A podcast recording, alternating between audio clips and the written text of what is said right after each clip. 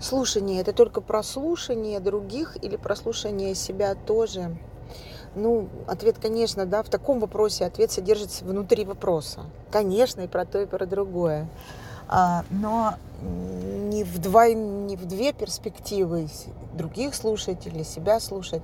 Дело в том, что а, в моменте, э, когда идет коммуникация, а, обща, общаются два человека вербально и, и невербально тоже общаются, процесс идет в четырех перспективах.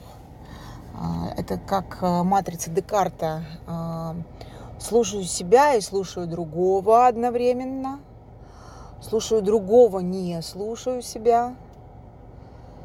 Не слушаю другого, слушаю себя. И не слышу ни себя, ни другого. Это путь, конечно, в темноту. И в зависимости от этого а, раскладывается коммуникация.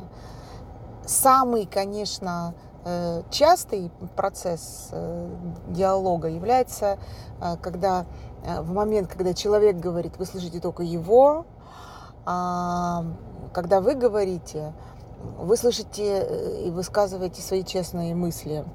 Значит, это, конечно, круто, вот если так удается. Но это идеальная картина коммуникации.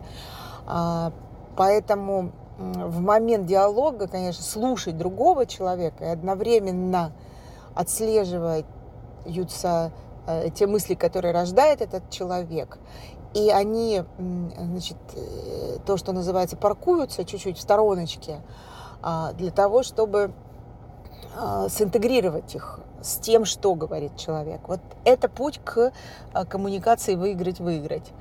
А, если э, слушать другого э, и эти мысли парковать для того, чтобы просто их сказать, а не чтобы синтегрировать, то тогда это э, ждать своей очереди сказать.